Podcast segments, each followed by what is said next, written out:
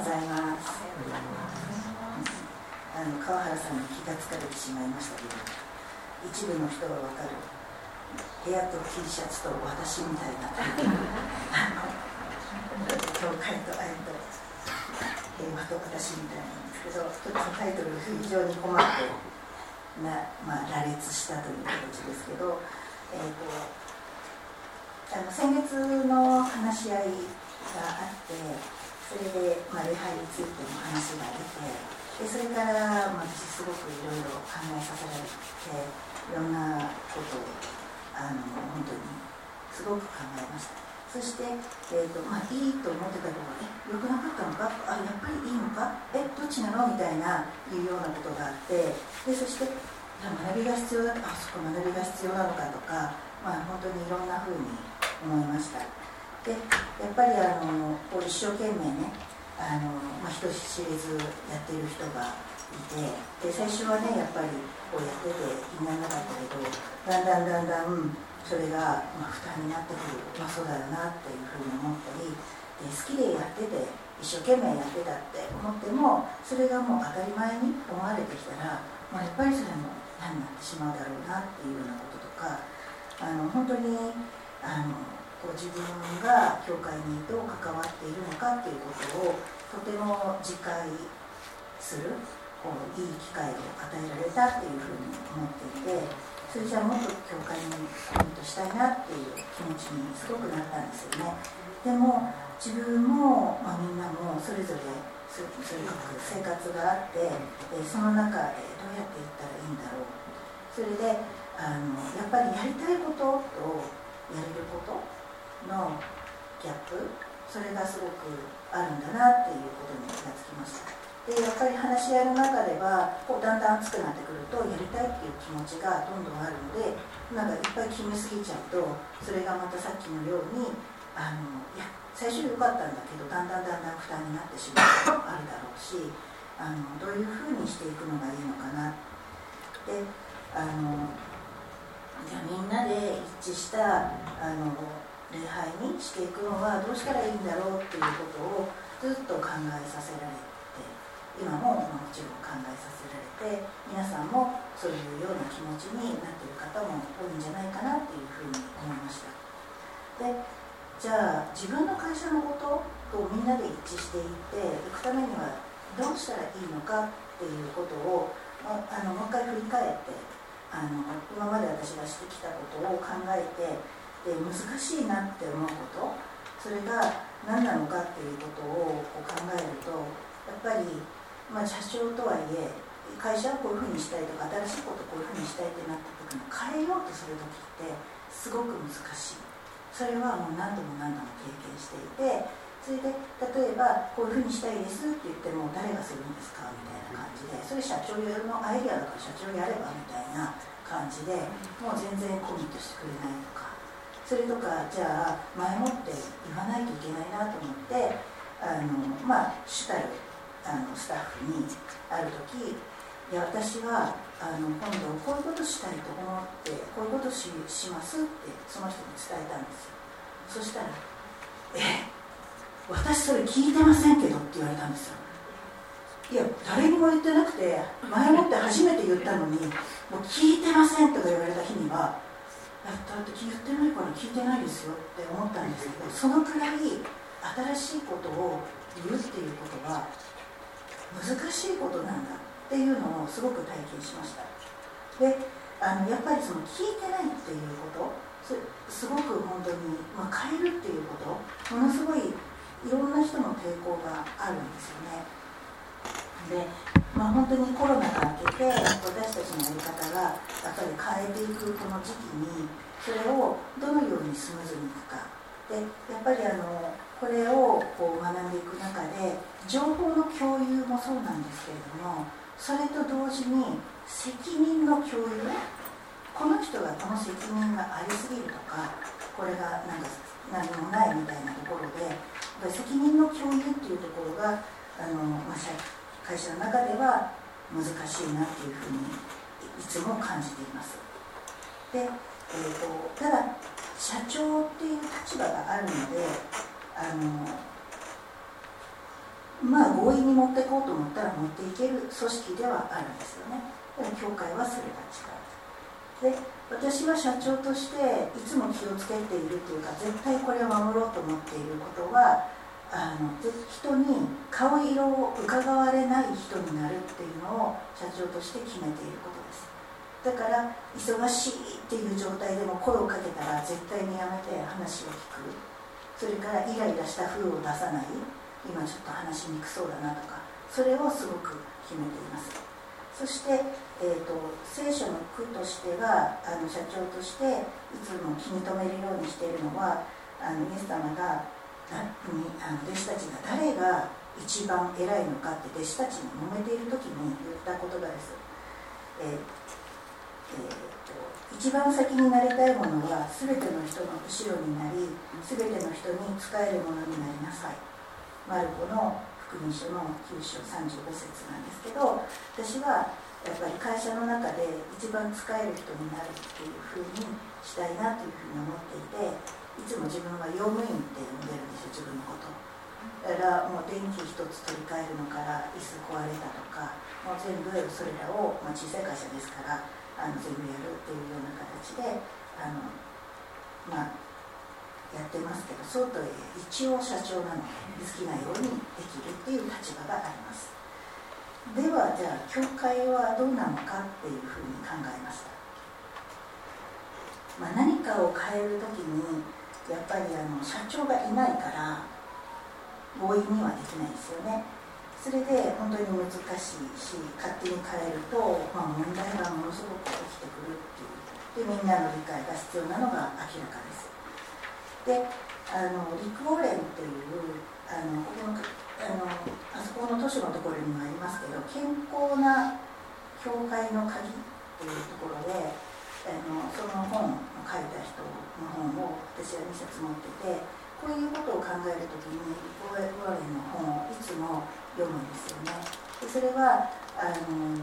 トム先生とキャロル先生があのこの札幌の地から離れる前にこうチームチームを作る。そして自分たちで教会運営をできるようにっていう組織を作ってくれてその時にぜひこれを読んでください。言われてあの推薦された図書だったのでそれを私はいつも立ち返る時に読むようにしています。それで、えーと、そのリック・ウォーレンの本をまた出してきて読み直してきました。それで、えーと、その中に書いてあるまず礼拝の本質についてっていうところがあります。その中では礼拝の本質は幸福する。つまり自分を捧げる従うというそれでそのことについての、まあ、聖書の箇所をねいろいろ調べると、まあ、私についてきたいと思うなら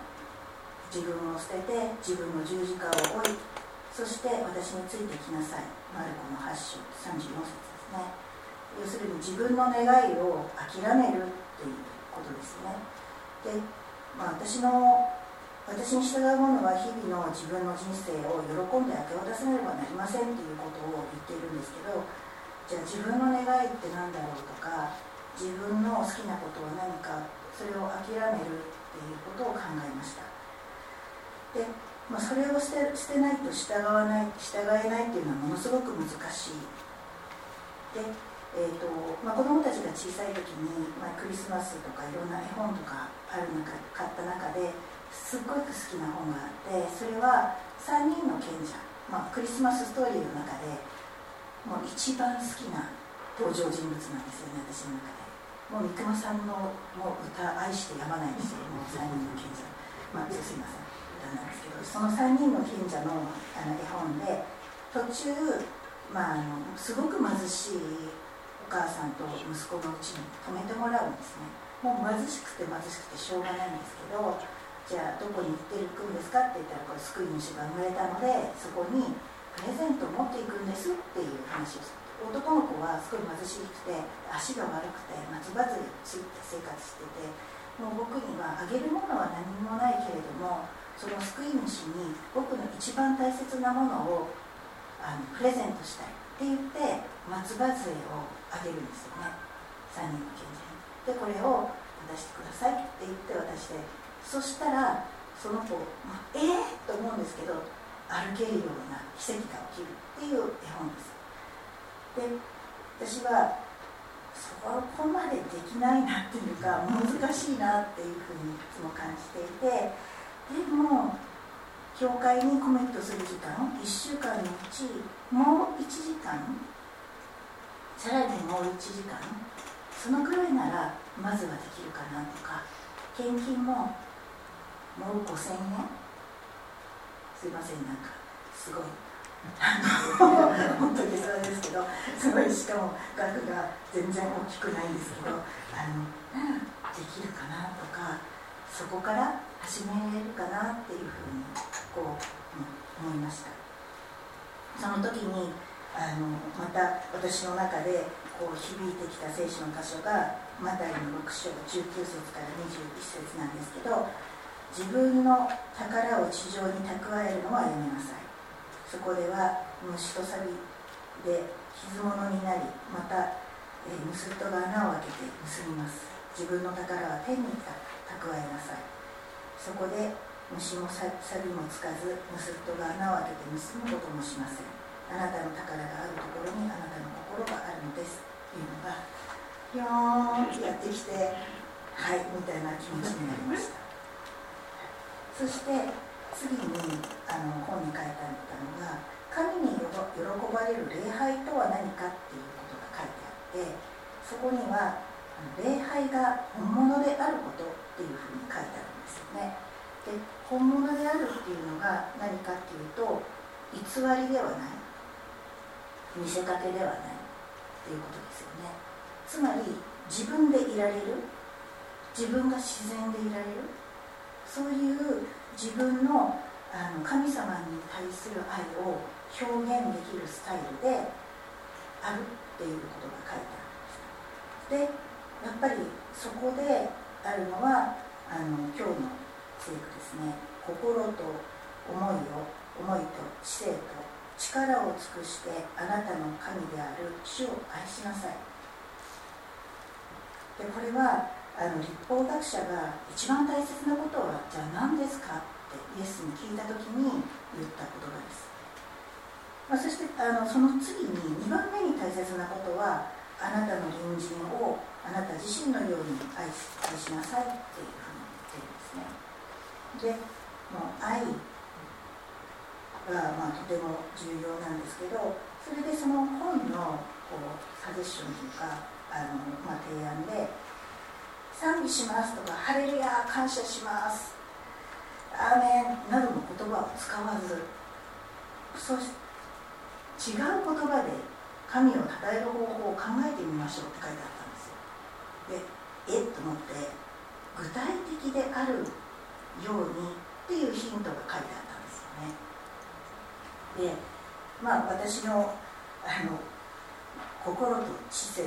尽くして、でもそこまででもないですけど、考えた結果どうやって神を称えることができるのかっていうか賛美できるのかってなった時に、まあ、それはすぐ私のいつもやあのこう言っていることにすぐそばにあって私はあの、まあ、皆さん何回も聞いてるかもしれませんけどバーチューズプロジェクトっていうコミュニケーションのあのファシリテーターをやっています。でそれがその中でこう承認っていうかねあのする方法がそれだと思ったんですね。要するにバーチューズプロジェクトでは人物に対してあの美徳の言葉を使うんではなくて行動に対して使う。そのためにはその人の行動をよく観察するっていうことです。例を挙げればいつも私は圭介君を名指しで使わせていただくんですけどこれ単なる例ですいません。じゃあ圭介君はすごい優しい人です。って言われたら圭介君はどう思いますか？嬉しいですよね。いつも優しい人です。でいつもじゃないよねみたいな感じもちょっとありますよね。でそういうふうに人物に使うとそうじゃないんだけどもなみたいなところがやっぱり出てくるんですよね。でも圭介君の礼拝の後にあのレオにああやって声かけてくれたのってめっちゃ優しくて本当ありがたいと思ったよって言われたらそれは本当のことなんですよね。でそれは自分も認めることができてやっぱりあれは優しいことだったんだなっていうふうにこう思えること。それが人物に使うとかそのものに使うんじゃなくて行動に対して使うっていうことでじゃあ神様がしてくださっていることに関してよく観察してあこういうことを具体的にしてくれたっていうことを言うことがあの一つの賛美で私がそれができることだと思っています。でこれはあの本当に賛美でありそして同時に証でもあるなそれからそれは感謝の祈りがもあるなっていうことに気がつかされました。私はこれをやっていきたいと思いました。でまたあの祈りについて祈りについてこう改めて考えさせられてじゃあ私があの、まあ、キリストを信じると決めた時にあの祈りはこういうことがありますよというふうに習ったことがまず賛美があります。それから感謝があります。それから願いがあります。で鳥なし全然知らなかったんですけど人のためにお祈りするということですね。であとはあの悔い改めとかあの罪の告白とかそういうお祈りがあってはっと気がついてもうまたしても全然最近ちゃんとお祈りしてないっていうふうに理解して、うん、ちゃんとお祈りしようっていうふうに思いました。であのまあここ愛、えーと、今日のそのさっきの箇所なんですけども主をの力を尽くして主を愛しなさい。それから隣人を自分自身のように愛しなさい。これは愛が最大のキーなんですけどじゃあ愛は何でしょうっていうことであの、まあ、神様を力いっぱい愛する。どうしたらいいんだろう。でで、まあ、愛のところをいろいろまた聖書の箇所をよく見れるんですけど、まあ、衝撃的な箇所がありました。それはコリント人への手紙第一の手紙で13の3なんですけど私が持っているものを全部貧しい人たちに分け与えまた私の体を焼かれるために渡してもそこに愛がなければ何の役にも立ちませんって書いてあってもう愛フルですよね。そこに愛はあるかですよね。それでえー、ってこんな自分が死んで犠牲になっても愛がなかったら意味がない。だからちょっと教会のためにやろうってやってるはずなのに愛がなかったら全然ダメっていうことじゃないですか。なんか結構こうガーンっていう感じで。でそれからもう一つの箇所がたとえ私あのこれはコリント人の手紙の、まあ、第一の手紙13のうち 13, 章いっぱいあるんですけどたとえ私が人の威厳や見つかりたちの威厳で話しても愛がなければ私は騒がしいドラうるさいシンバルと同じです。って言って、まあ、ドラとシンバル、まあ、ちょっと似た楽器ですよね。川原さん打楽器の専門家なのでドラの音をちょっと口で言ってみていただけます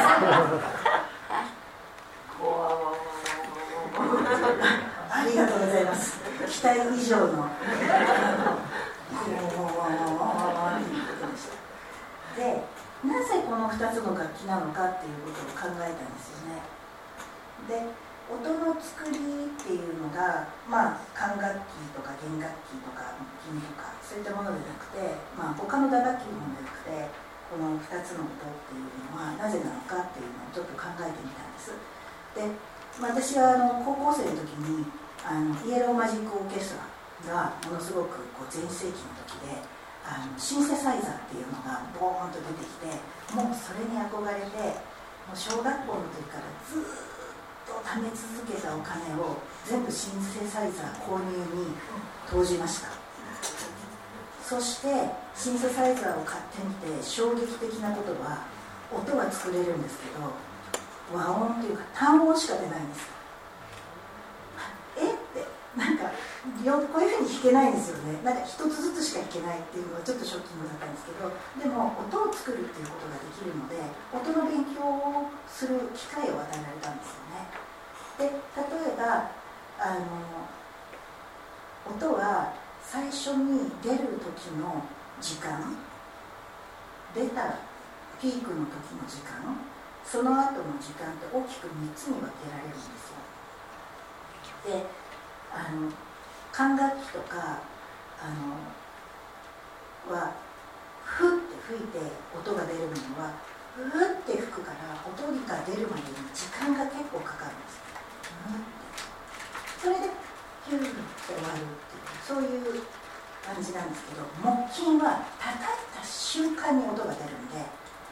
パンとヒューって出るんじゃなくてパッて出るんですけど木琴は瞬間に音が終わるんですでもドラドラとシンバルは叩いた瞬間バンっていくんですけど他の楽器と違うのはズーンってこれが長いんですよね。っていうことはこれは愛がなければ騒がしいドラとかうるさいものすごい嫌なことがずーっと続いてるっていうことなんです。愛がなければ。木琴だったら愛がなければその時は嫌ですよ一瞬だけみたいな感じでいいんですけどシンバルとドラっていうのを選んでるっていうことは長く嫌な気持ちが続くっていうことを言っていてその愛があるかないかの重要性がここにあるんだなっていうことに思いました。であの、まあ、皆さんもね何度も何度も聞いている箇所ですけど愛は寛容であり愛は親切ででここを一つ一つもう一回見てみますで愛は寛容であり愛は親切です。寛容は違うことを違う人を違う考えを受け入れることです。でまた人を妬みません。だ自慢せず傲慢になりません。自慢せず傲慢になりませんっていうのは謙虚なのかなと思ったんですけど謙虚じゃなくてですね慎みなんだなって。慎みっていうのは謙虚っていうのは本当に出ないっていう感じの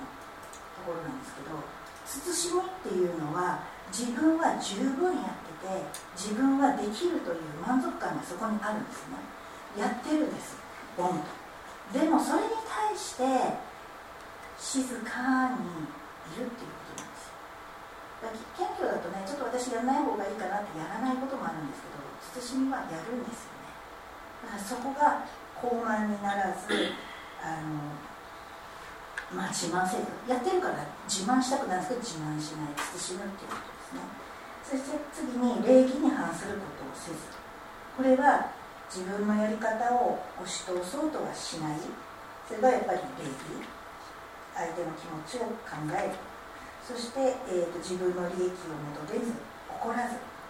で人のした悪を思わず人から悪いことをされてもそれはもう気に留めません。ですねそして不正を喜ばず真理を喜びます。ではあって思いました。まあ愛が、まあ、難しいですけども愛は必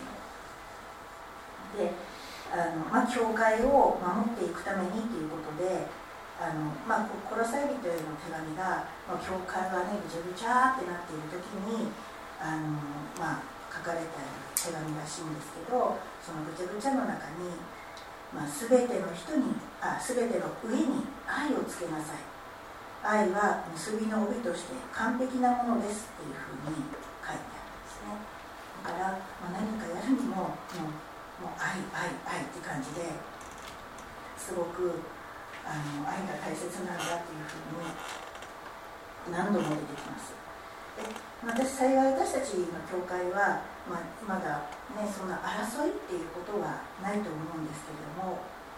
やっぱりしばしばあの争いがこうやりたいっていう気持ちがゆえにこうありたいとか、ね、やりたい。それがゆえにやっぱり争いになってしまうことっていうのが